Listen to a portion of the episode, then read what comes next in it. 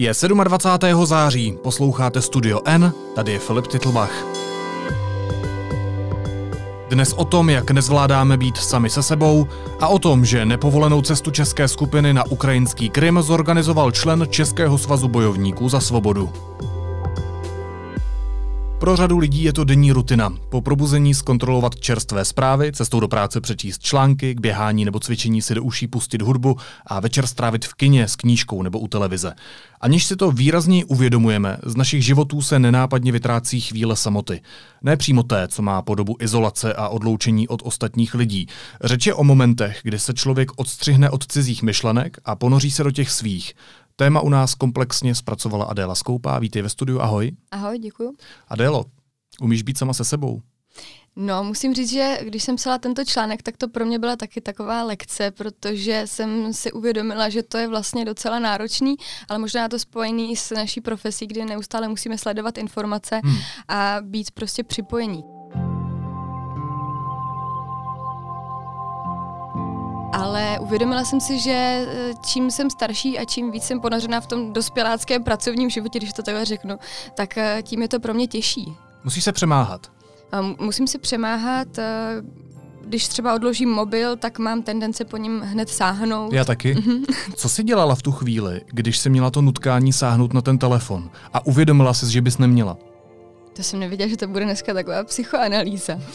No, musela jsem se nějakým způsobem zarazit, říct si, že teď ten mobil třeba nepotřebuju mm-hmm. a myslím si, že by se nad tím, jakým způsobem užívají technologie, měli lidi obecně zamýšlet víc. Eh, v tom textu mluví právě eh, pan psychoterapeut Burian, který upozorňuje na to, že eh, ty technologie by se neměly stát v podstatě nějakým automatismem v tom našem životě, který, který, který už jakoby obtížněji ovládáme, protože on pak začne ovládat ovládat nás, když to takhle zjednodušeně řeknu. Ale každopádně jenom chci ještě říct, že uh, ta samota mm, může být tíživá, prostě tísnivá, eh, je těžké být často sám delší dobu, ale eh, tady vlastně tento text je zaměřený na tu pozitivní samotu, na, na tu schopnost mm-hmm. odpoutat se na chvíli. Ještě než se dostaneme k těm pozitivním stránkám, tak jedno podle mého názoru negativní je, proč je vlastně tak těžké se dostat do toho stavu, eh, kdy se člověk odstřihne od cizích myšlenek, kdy je jenom sám se svojí myslí. Například psycholog Jan Kranhensel tam zdůrazňuje, že existují různé i neurologické nebo neuropsychologické výzkumy, eh, které potvrzují, že vlastně ve chvíli, kdy zůstaneme sami se svými myšlenkami, tak mají tendenci vyplouvat na povrch takové ty negativnější. Uh, znovu se nám vlastně promítá v hlavě, co jsme nestihli, uh, promítáme si nějaké nepříjemné zkušenosti nebo situace z toho dne, hádku na poradě a tak dále. Takže se tomu máme tendenci spíš vyhýbat Hmm. Eh, zároveň eh, je tam zmíněn jeden takový zajímavý experiment, který potvrzuje, že to opravdu není nic zvláštního, že nedokážeme se svými myšlenkami vydržet, eh, protože věci z University of Virginia popsali v časopise Science takový zajímavý jev, kdy vlastně testovali na skupině studentů, jak budou reagovat, když je vlastně jednoho po druhém po jednom vždycky zavřou do místnosti o samotě, bez mobilu, bez tušky s papírem, a aby přemýšleli. No a zjistili, že vlastně 50% z nich uh, tu zkušenost uvádí jako nepříjemnou, uh, nezábavnou, nudnou. Uh, takže je to vlastně naprosto běžný jev, že i 15 minut o samotě pro nás představuje nějakou nudu.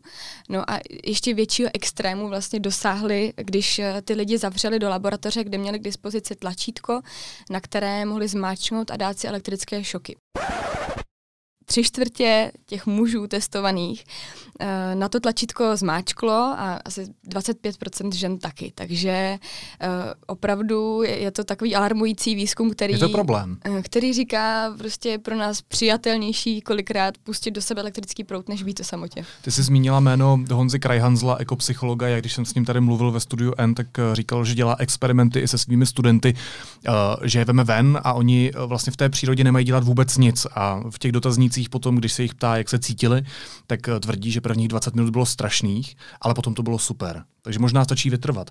A mimochodem, když jsi ještě uh, mluvila o tom, že naše myšlenky občas sklouzávají do minulosti, že řešíme, co se vlastně jako dělo, možná ještě koukáme do budoucnosti, co nás vlastně ještě čeká třeba zítra v práci a tak podobně.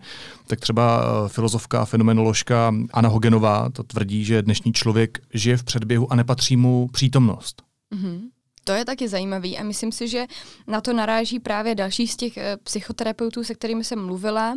A pan Borian, který vede přímo i kurzy mindfulness, což je vlastně schopnost být teď a tady a nějakým způsobem pracovat s těmi myšlenkami, vnímat ty své pocity a zkusit se je pro sebe vyhodnotit. A vede přímo i kurzy, kde, kam se mu hlásí veřejnost a uh, říká, že je to opravdu od cviku, že hmm. Uh, to trvá třeba 8 týdnů, než, než se to ty lidi nějakým způsobem zvnitřní. Pojďme teď ještě uh, do jedné komplikované situace a to, jestli může být člověk takzvaně sám se sebou, ve svém vlastním tichu, i když je třeba někde v rušné kavárně nebo na ulici. Ano, zrovna v tom textu takové situace popisujeme. Uh, upozorně na to uh, počítačový vědec Cole Newport, který o tom napsal knihu Digital Minimalism a kde právě vyzývá lidi, aby si zkusili uh, navyknout, uh, dodržovat takovéto chvíle samoty, uh, která vlastně není, neznamená izolaci, neznamená, že se zabarikádujeme někam na chatu a nebudeme s nikým mluvit, ale spíš takovou nějakou chvíli sám pro sebe, kdy se odstřihnu od toho, že musím okamžitě někomu telefonovat, že si musím pustit eh, nějakou hudbu nebo podcast, abych se prostě nenudil. No a... jo, ale ono je to hrozně těžký. Je to těžký, jak už, jak už jsme říkali. Chce to trénink asi. Chce to, chce to trénink a Zároveň si myslím, že to není úplně jako samospásný recept pro všechny, hmm. protože je důležité říct, že prostě lidi jsou individuální a my jim tady nenabízíme nějaký lék, dejte si samotu a bude vám najednou dobře, protože každý má prostě nějaké svoje vnitřní úzkosti a je pro něj kolikrát i hodně obtížné s nimi zůstat a nedoporučuje se, aby třeba takoví lidé trávili dlouhý čas o samotě. Vlastně se mi teď vykradla otázku, protože mě ještě zajímá, uh, jestli záleží na tom, jakou má člověk povahu. Teď vlastně odpovídá, že ano. Ano, rozhodně a právě tam máme třeba jeden takový extrémní příběh, eh, kdy jeden člověk se rozhodl, uh, je to vědec, který se zabývá historií, lingvistikou, je to vlastně jako humanitní vědec, rozhodl se, že si odpočine takovou tou terapii tmou, že se nechá zavřít mm-hmm. na týden do samoty. Ale říkal, že tohle právě třeba nedoporučuje depresivním lidem nebo lidem s úzkostmi. Říkají to i psychoterapeuti nebo psychologové, protože ten prout negativních myšlenek by je mohl prostě strhnout, mohlo by je to ještě, ještě víc eh, to by mě vlastně servalo asi. Poškodit. Hmm. Vlastně mě zajímá ještě, co se s tím lidským tělem a s lidskou myslí děje nebo stane, když tomu vlastnímu tichu nedáme prostor, té samotě. A zároveň teda, když zjistíme, že to potřebujeme. To tam právě popisoval třeba i pan eh, psycholog Kreinhansel, že když si ty naše vnitřní problémy nějak nevyřešíme, tak si je prostě neseme sebou. Je to možná taková babská rada, když to hmm. takhle řeknu. Hmm. Ale eh, opravdu eh, se nám budou zase vynořovat v těch chvílích samoty a bude pro nás těžký se s nima vypořádat. Přišla jsi při tom psaní textu na něco, co posunulo samu tebe? Co jsi začala třeba od té doby dělat, nebo nad čím se teď zamýšlíš? No, zamýšlím se víc nad tím, co dělám, abych právě nespadla do nějakého automatického režimu. Mm-hmm. Tam je vlastně taková hezká citace jednoho z těch uh, psychoterapeutů, uh, který říká, že uh, je to něco podobného, jako když uh, potkáte dřevorubce, který seká strom nebo kácí strom mm.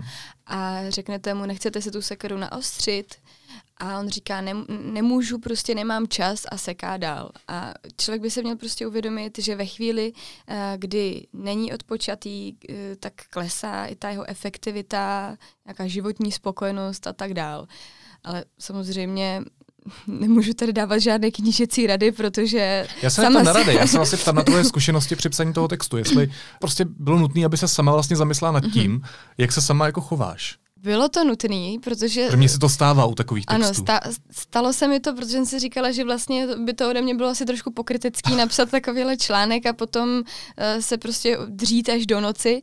Takže je pravda, že uh, víc přemýšlím nad tím, jestli moc nepracuju, uh, jestli s, mám dostatek pohybu, jestli třeba cvičím, mm-hmm. chodím na procházky, protože třeba právě ty procházky jsou hrozně důležitý, nebo jenom cesta do práce bez sluchátek v uších je prostě přínosná.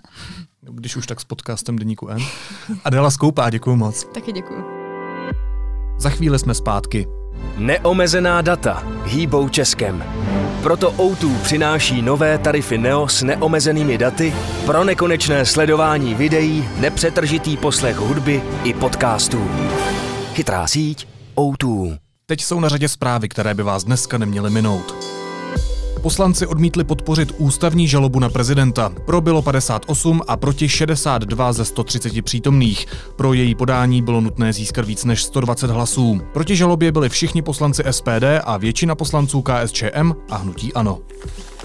Tanker Stena Impero, který zadržoval Irán od července, vyplul z iránských vod a míří do Dubaje. Oznámili to dnes úřady v iránském přístavu Bandar Abbas, kde plavidlo kotvilo.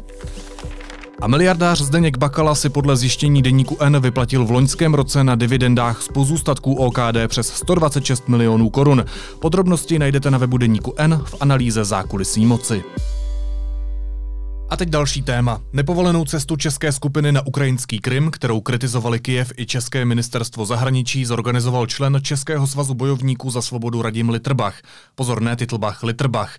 Zjistil to redaktor deníku N Lukáš Prchal, který je teď se mnou ve studiu. Vítej, ahoj. Ahoj. Lukáši, co to bylo za v uvozovkách delegaci? Tak eh, šlo o skupinu lidí, eh, kteří mají silné proruské smýšlení, které dal dohromady právě eh, člen Svazu bojovníků za svobodu, pan Litterbach.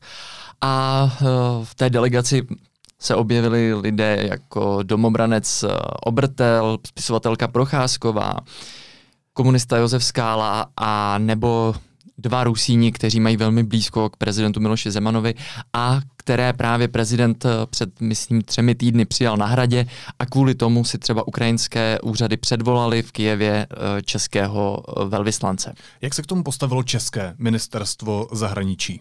No, tak České ministerstvo zahraničí vydalo prohlášení, že s touto cestou nemá nic společného, že ta cesta není oficiální a že opakovaně upozorňuje české občany, že nemají, že nedoporučuje jezdit na Krym, protože tím poruší ukrajinské zákony. No a teď mě zajímá, jaké ukrajinské zákony ta skupina porušila tedy. Tak uh, na Krym nemůžeš vycestovat jen tak, protože podle zákonu je Krym stále ukrajinské území. I přesto, že je okupován tedy uh, už uh, asi čtvrtým rokem, myslím, Ruskem. A nemají povolení. Bez povolení nesmíš vycestovat na Krym, takže tím porušili zákony Ukrajiny a s největší pravděpodobností uh, jim bude zakázáno všem těm, kteří se tam tak, tímto způsobem uh, dostali, vycestovali tam tímto způsobem přes Rusko, bude zakázán přístup do budoucna na Ukrajinu. Lukáši, ty jsi teď v tom příběhu přišel na to, kdo celou cestu zorganizoval. Byl to tedy člen Českého svazu bojovníků za svobodu Radim Litrbach. Co je to za člověka? Tak uh, Radim Litrbach je jak jsi říkal, je členem svazu, je úplně řadovým členem. Ve svazu má na starost ochranu nebo opravu památníků, starání se o památníky první a druhé světové války a získávání peněz na opravu těchto těch památníků.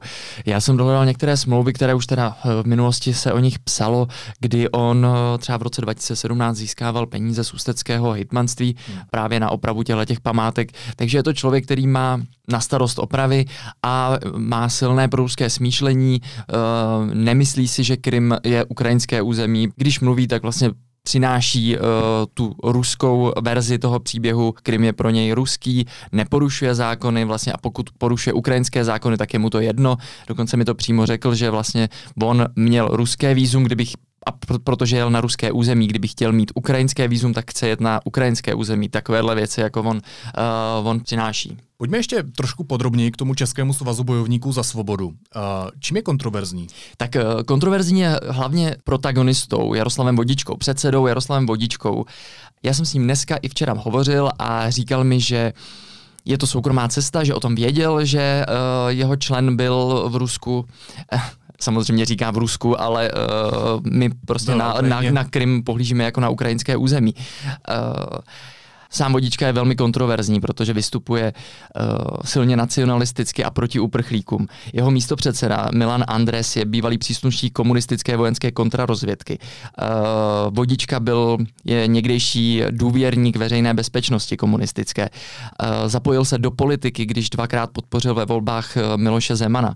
Má celkem jasné proruské smýšlení a i uvnitř svazu je třeba Vodička kritizován za špatné hospodaření svazu a za autoritářské řízení celého svazu. To, jak řídí ten svaz, prostě se mnoha členům uh, a skutečným bojovníkům za svobodu opravdu nelíbí. No to mě vlastně zajímá, nakolik jsou to tady bojovníci za svobodu, když to mají ve svém oficiálním názvu.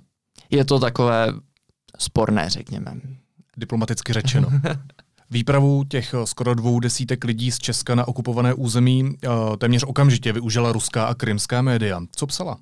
Tak uh, ruská krymská média se, uh, sam, jak jsi říkal, chytli se toho, že tam přijela tato delegace, která jim samozřejmě velmi dobře hraje do noty, protože oni to umí krásně zneužít, udělat reportáže o tom, jak se Evropa zajímá o, o okupované území, jezdí tam turisté. Část té delegace měla schůzku s, s krymskými úřady, neoficiální teda, uh, neoficiálními úřady, neoficiálními politiky a uh, dohodli se tam, podepsali nějaké memorandum, v úvozovkách memorandum o vzájemné spolupráci, že tam budou jezdit turistické zájezdy a tak dále nemůžeme, jak jsem už říkal na začátku, my nemůžeme vycestovat jen tak na Krym, musíme mít povolení ukrajinských úřadů, takže je to samozřejmě složitější.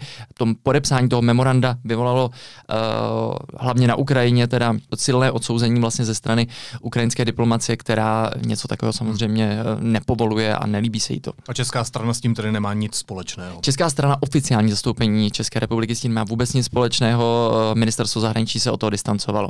Jak? A ještě bych teda chtěl dodat, v rámci té skupiny tam uh, byl dokonce zástupce České hospodářské komory. On vyjednával tady tyhle ty záležitosti s těmi, uh, s těmi turistickými cestami. Od něj se také hospodářská, Česká hospodářská komora distancovala. Vladimír Dlouhý mi řekl, že s tím nemají nic společného a že to budou v budoucnu řešit a budou chtít vysvětlení. Je stále ještě členem té komory? Je, je stále členem, uh, už se od něj všichni distancovali a řekli, že prostě to byla jeho soukromá cesta a uh, hospodářská komora s tím nemá nic společného a do budoucna neplánuje žádné takovéhle cesty. Jak na tu kritiku reagují samotní účastníci zájezdu? Tak uh, mnoho z nich vůbec nechce mluvit. Lenka Procházková, spisovatelka Lenka Procházková mi uh, několikrát uh, bouchla s telefonem. Marek Obrtel, domobranec Marek Obrtel mi řekl, že mi odpoví, nicméně pak už se samozřejmě neozval s tím, že nemá čas. Jediní, kdo se vlastně o tom chtěli bavit, byli Josef Skála z komunistické strany a právě Radim Litrbach. Vlastně oba dva, jak Skála, tak Litrbach mi říkali, že tam jeli kvůli tomu, aby uh, se podívali, jak to tam skutečně vypadá a chtějí mít jasný vhled do toho, co je pravda a co není. A mají už jasno? Myslím si, že oni, maj, oni mají určitě jasno. Lukáš Prchal, reportér deníku N, díky moc. Nemají zač. A na závěr ještě jízlivá poznámka. Paní ministrně financí Alena Šilerová zahnutí ANO ve včerejším krátkém vystoupení citovala jeden z údajných vzkazů veřejnosti, že ústavní žaloba na pana prezidenta je opoziční a senátorská špína. A dokonce si dovolím, nepoužívám tvrdé výrazy, jeden z nich citovat. Je to opoziční a senátorská špína. Děkuji vám. Podobnou rétoriku už jsme v našich dějinách slyšeli. Nech odpadne, čo je odpadne, čo je oportunistické. A nech v tej strane zostane, čo je pevné, čo je charakterné, čo chce za tento národ zápasy. Tak se... Paní ministrině se zřejmě učila od těch největších mistrů. Naslyšenou v pondělí.